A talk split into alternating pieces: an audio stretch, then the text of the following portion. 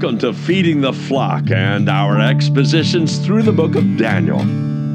We are currently in chapter 2 at verse 19. Hi there, I'm Glendale Tony. I'm glad you joined me today. Let's begin reading, why don't we, at verse 19 in chapter 2 of the book of Daniel, where it says this. Then the mystery was revealed to Daniel in a night vision. Then Daniel blessed the God of heaven. Daniel said, Let the name of God be blessed forever and ever, for wisdom and power belong to him. It is he who changes the times and the epochs. He removes kings and establishes kings. He gives wisdom to wise men and knowledge to men of understanding. It is He who reveals the profound and hidden things. He knows what is in the darkness, and the light dwells with Him. To you, O God of my fathers, I give thanks and praise, for you have given me wisdom and power. Even now you have made known to me what we requested of you, for you have made known to us the king's matter. Therefore, Daniel went into Arioch, whom the king had appointed to destroy the wise men of Babylon. He went and spoke to him as follows Do not destroy the wise men of Babylon. Take me into the king's presence, and I will declare the interpretation to the king. Then Arioch hurriedly brought Daniel into the king's presence and spoke to him as follows. I have found a man among the exiles from Judah who can make the interpretation known to the king. The king said to Daniel, whose name was Belteshazzar, Are you able to make known to me the dream which I have seen and its interpretation? Daniel answered before the king and said, As for the mystery about which the king has inquired, Neither wise men, conjurers, magicians, nor diviners are able to declare it to the king. However, there is a God in heaven who reveals mysteries, and he has made known to King Nebuchadnezzar what will take place in the latter days. This was your dream and the visions in your mind while on your bed. As for you, O king, while on your bed your thoughts turn to what would take place in the future, and he who reveals mysteries has made known to you what will take place. But as for me, this mystery has not been revealed to me for any wisdom residing in me more than in any other living man, but for the purpose of making the interpretation known to the king and that you may understand the thoughts of your mind.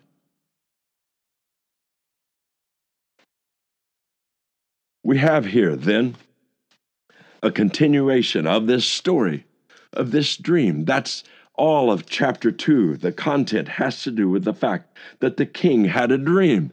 And uh, we're working up to the interpretation, but there's lots to understand about what all went on, not only in the context, but also in the spirituality and in the maturity of Daniel, a young man who is now. Uh, been called upon for this vital role of this uh, this encounter with King Nebuchadnezzar, the reigning king over the Babylonian Empire.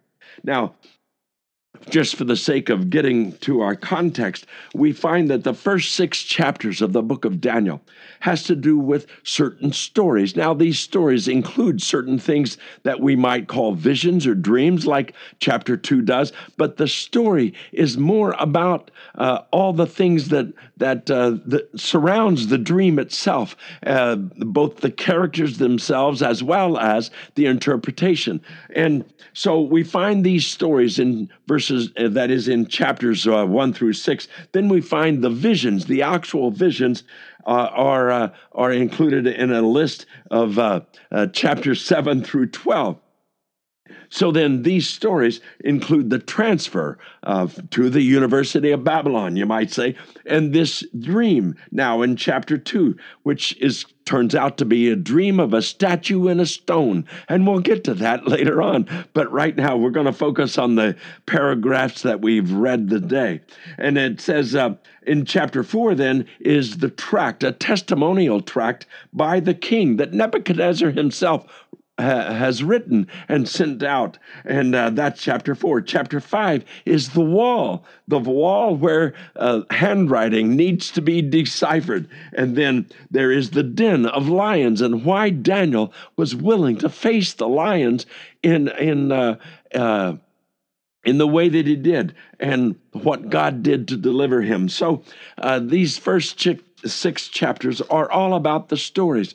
and of course, if you grew up in Sunday school, you are familiar with many of these stories stories of courage, story, stories of valor, stories of convictions, uh, stories of godliness and, and surrender, stories of, of, of uh, strength and wisdom, and stories of all sorts. And yet, in this, uh, we find a certain exposition of how this story came to be and it was because of Daniel. Daniel, in his own position, that he's been uh, placed among the these uh, this committee, you might say this this entourage of all sorts of uh, seers and fortune tellers and and uh, magicians of all sorts and and chemists and these were more these weren't just medical chemists. These these were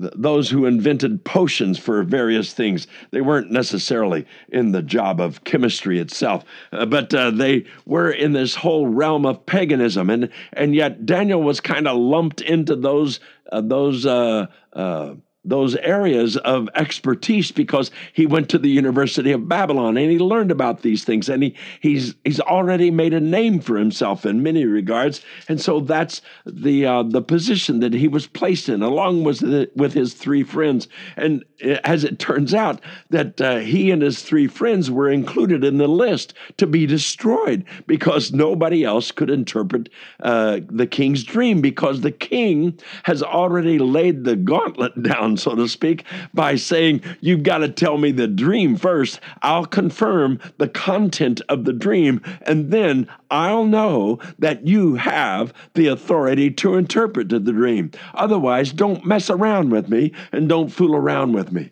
So that's when Daniel then goes to his three friends and requests prayer. And they go to the Lord in prayer. And this is Daniel's prayer. But notice Daniel's prayer here recorded actually comes after God has made his move in revealing this to Daniel. Now, David Jeremiah, Dr. David Jeremiah, that is, um, uh, has suggested to us perhaps the Lord let Daniel uh, dream the same dream that Nebuchadnezzar had. And so that's the reason why he can do this because God let him in on Nebuchadnezzar's dream. And so that's where verse 19 starts in this particular part of the story. This story is kind of long, but uh, it, it has a, a climactic ending in many regards.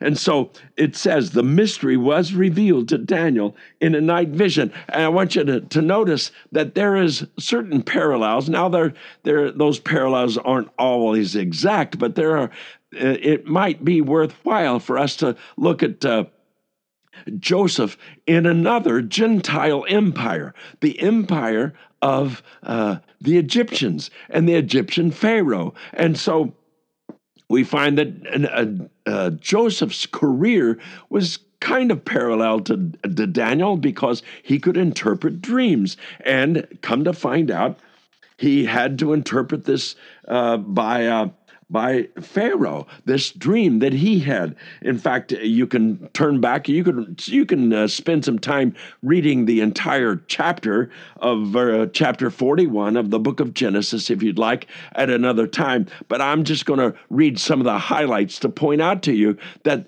this phenomenon of God making a move uh, to to move his person uh, into a position where they can then interpret a dream for a Gentile, a pagan a ruler, and uh, God moves in their hearts, that is, the ruler's heart, in order to give this encounter and give this encounter certain significance that is to be felt for many, many, many years. And that's exactly what he did with, with uh, Joseph.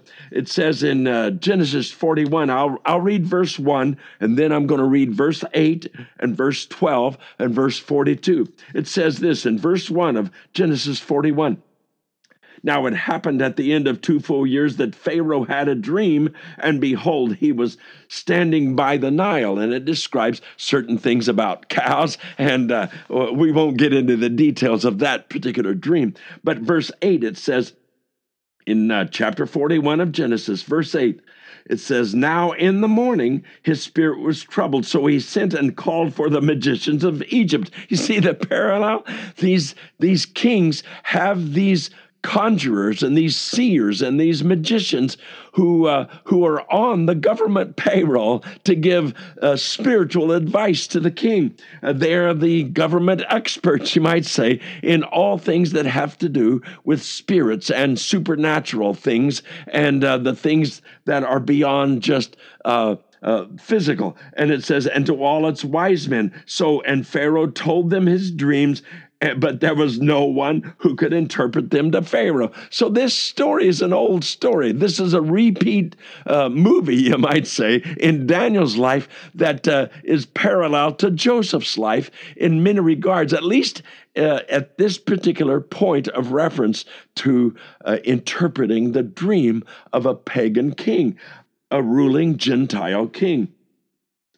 And, and then uh, let's skip on down to verse 12 of uh, chapter 41 of the book of Genesis. It says this Now a Hebrew youth was with us there, a servant of the captain of the bodyguard, and we related to him, and he interpreted our dreams for us. To each one he interpreted according to his own dream. So Joseph has already made a reputation among those in the palace.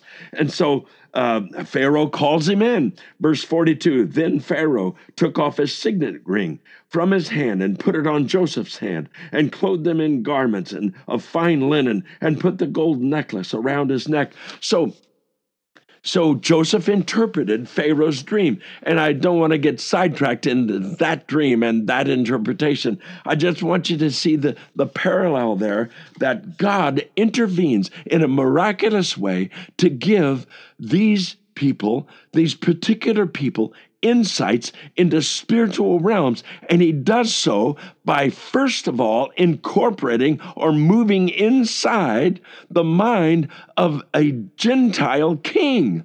And when he does so, then he brings along a prophet or a gifted person to interpret those dreams. And so, as he did with Joseph, he's doing the same thing with Daniel because that's the kind of God that uh, that does these things. He he does uh, intervene into the minds and the hearts of men so that he can reveal the things he wants to reveal that men themselves would never discover even at the most at the height of their ingenuity and their own thinking and philosophies and skills they still cannot scope out the things that only God can reveal.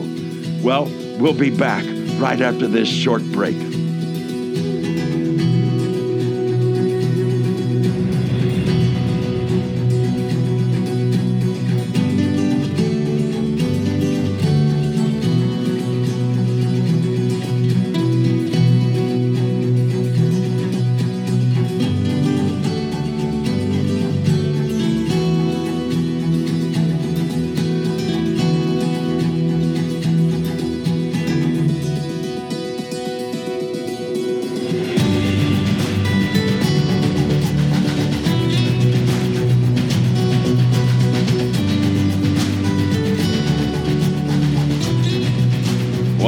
Glad we're back.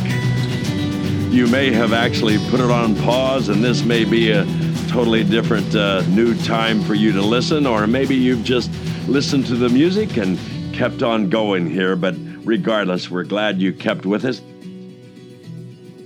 We have only uh, spent half our time uh, talking about the first verse of uh, this entire part of this story. So let's get going here more because uh, Daniel.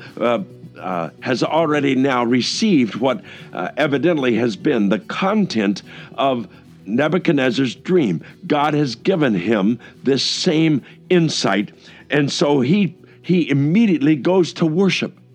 Isn't that interesting? And he does so by blessing the God of heaven, and that's what he what he uh, that's the object of his worship. And he says, "Let the name of God be blessed." So so uh, Daniel gives blessings to God and blessings to His name. Now, a, a lot of us uh, in our prayers, perhaps we ask God to bless us, or we ask God to bless our food, or we ask God to bless our car, or our travels, or our safety, and that's the direction of our blessing, you might say, or that's the direction that we ask for God's blessing. But what's interesting is there is a there's a uh, a method or a, a, way of understanding that that uh, Jewish people have in praying, and that is to bless God Himself. That we bless God when we give Him praise. In doing so, we give Him worship.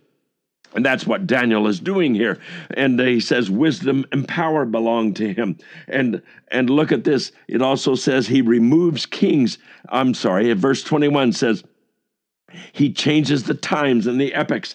All of this, the, the things of the eras of history. History itself is in God's hands. And, and the idea of, of kings and removing kings and raising kings to power, that still is in God's sovereign plan. He is superior to all the others who cannot reveal these mysteries because only God knows these mysteries. The God of heaven knows these mysteries. The God of creation knows these mysteries. The God of the universe knows these mysteries, unlike any other uh, things that might try to take his place.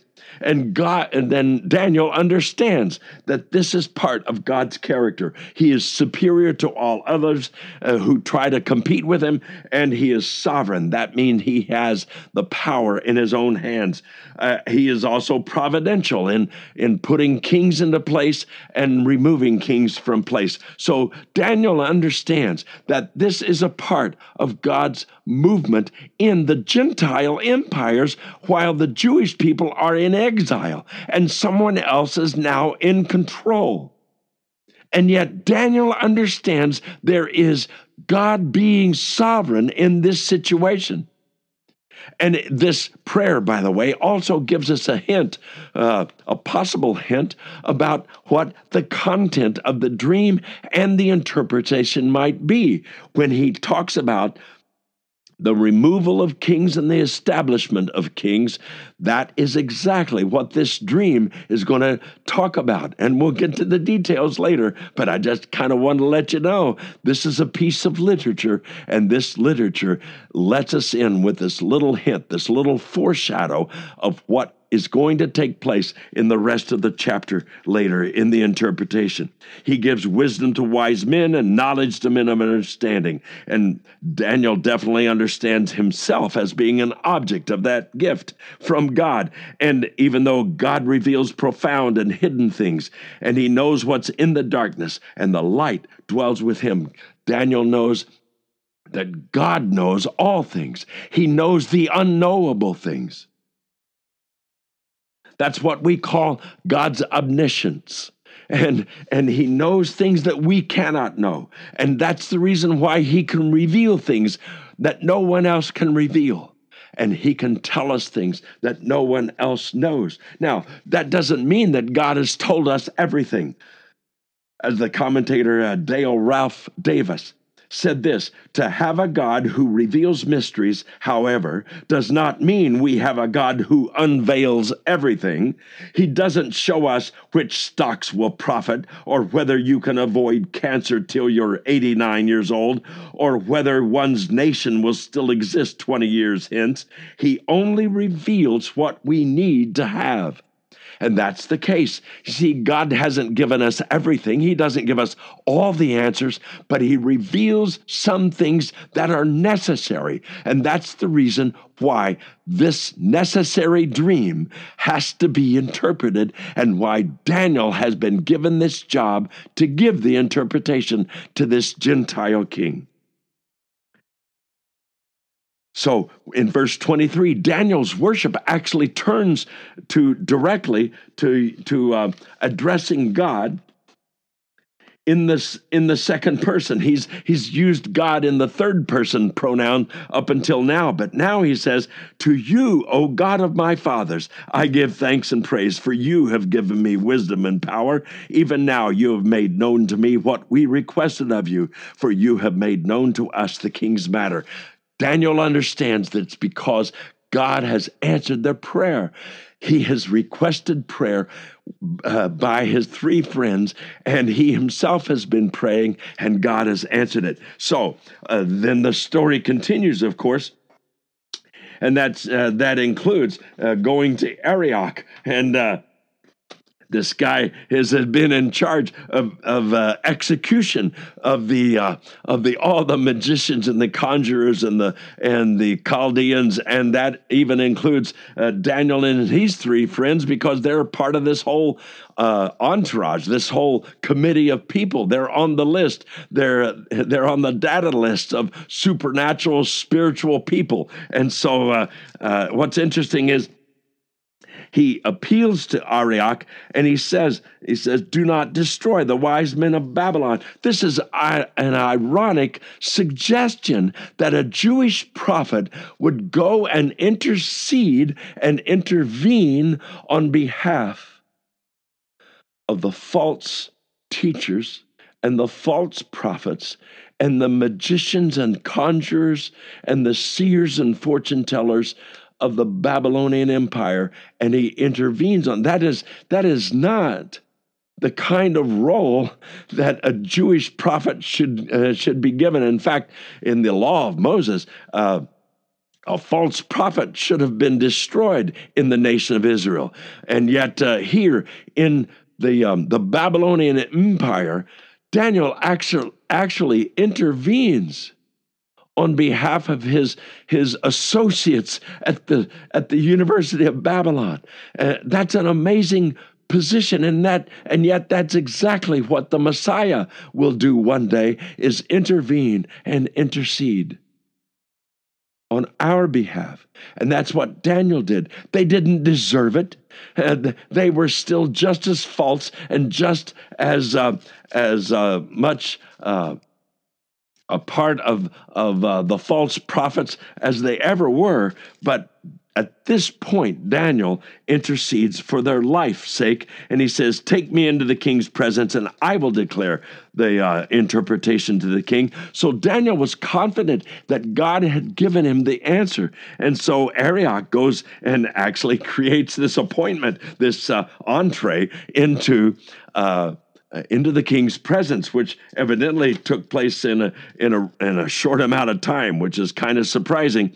And what's interesting is that Arioch uh, kind of takes credit for this, which is kind of interesting. Um, uh, it says, uh, "I have found a man among the exiles from Judah," as if Arioch had anything to do with it. He didn't find him. Uh, Daniel introduced himself to him and said, "Don't don't destroy the rest of uh, the uh, conjurers of of uh, Babylon until I consult my God first. And uh, so this has nothing to do with Arioch, but he has to take credit for something in order to keep his keep his job. Probably it says King King said to Daniel. Uh, and notice that uh, at this point of the story, um, he, he gives his Babylonian name, which is Belshazzar, which is uh, uh, Prince of Bel. Bel happens to be one of the false gods of Babylon. He's still going by his own name, which has the name El in it, which is uh, uh short for Elohim and the God of his fathers. But it says, As for the mystery about which the king inquired, neither wise men, conjurers, magicians, nor diviners are able to declare it to the king. So, first of all, Daniel saves their lives, even though they didn't do their job. He saves their lives by offering the king that I have an interpretation, don't execute them. But at the same time, he distinguishes his own skill that's about to uh, be revealed that that that its source is about to be revealed that's completely a different different kind of methodology than what the rest of these conjurers and and magicians and uh, diviners and chaldeans are able to exhibit. So daniel distinguishes himself. He he basically kind of hints at the fact i'm not like the rest of those guys I get my instruction, I get my wisdom, my power, my understanding, my revelation, my interpretation comes from a different source and a different method than any of the rest of these people on this committee. And I want you to know that. So he says, uh, uh, o, as for you, O king, while on your bed, your thoughts turn to what would take place in the future, as would be uh, uh, uh, would be the case in in many regards. What a powerful man he was as the king of the Babylonian Empire, and he wanted to know what the future has to take place, and God basically gives him an idea what the future is going to be. Now, here the translators here uh, call this what will take place in the latter days. This isn't what would call the latter days. This is what Daniel and his three friends would have called the latter days. And that means all those days after Nebuchadnezzar. And that's what he's talking about here. He says, he says, You were doing this. And he says, He who reveals mysteries has made known to you what will take place. And Daniel kind of deflects any attention from himself because that is the nature of God of God's people. That's the nature of maturity of God's prophet. He says, But as for me, this mystery has not been revealed to me for any wisdom residing in me more than in any other living man. I'm just a man, but God has put his finger upon me to interpret this dream for the king. And that's what he says for the purpose of making the interpretation known to the king, that you may understand the thoughts of your mind. So, this dream is so profound, it is so uh, integral to the future of Nebuchadnezzar that God gives the answer to Daniel, and it has to do with the future not only of the Babylonian Empire, but of the Jewish people and the nation of Israel for many, many years to come. And we'll find out about that in episodes to come.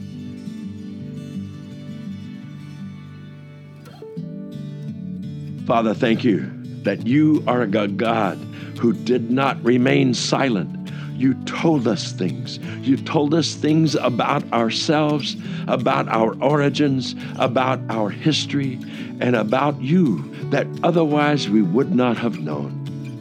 Thank you, Father, that we can trust what you have to say because you've said certain things before and they've come about just as you have said.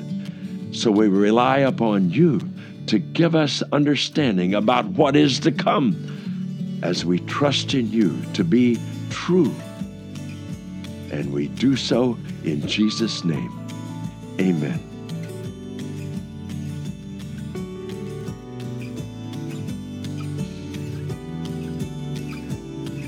I hope you enjoyed our presentation today. This is Glendale Tony. Join us again for the next episode of Feeding the Flock.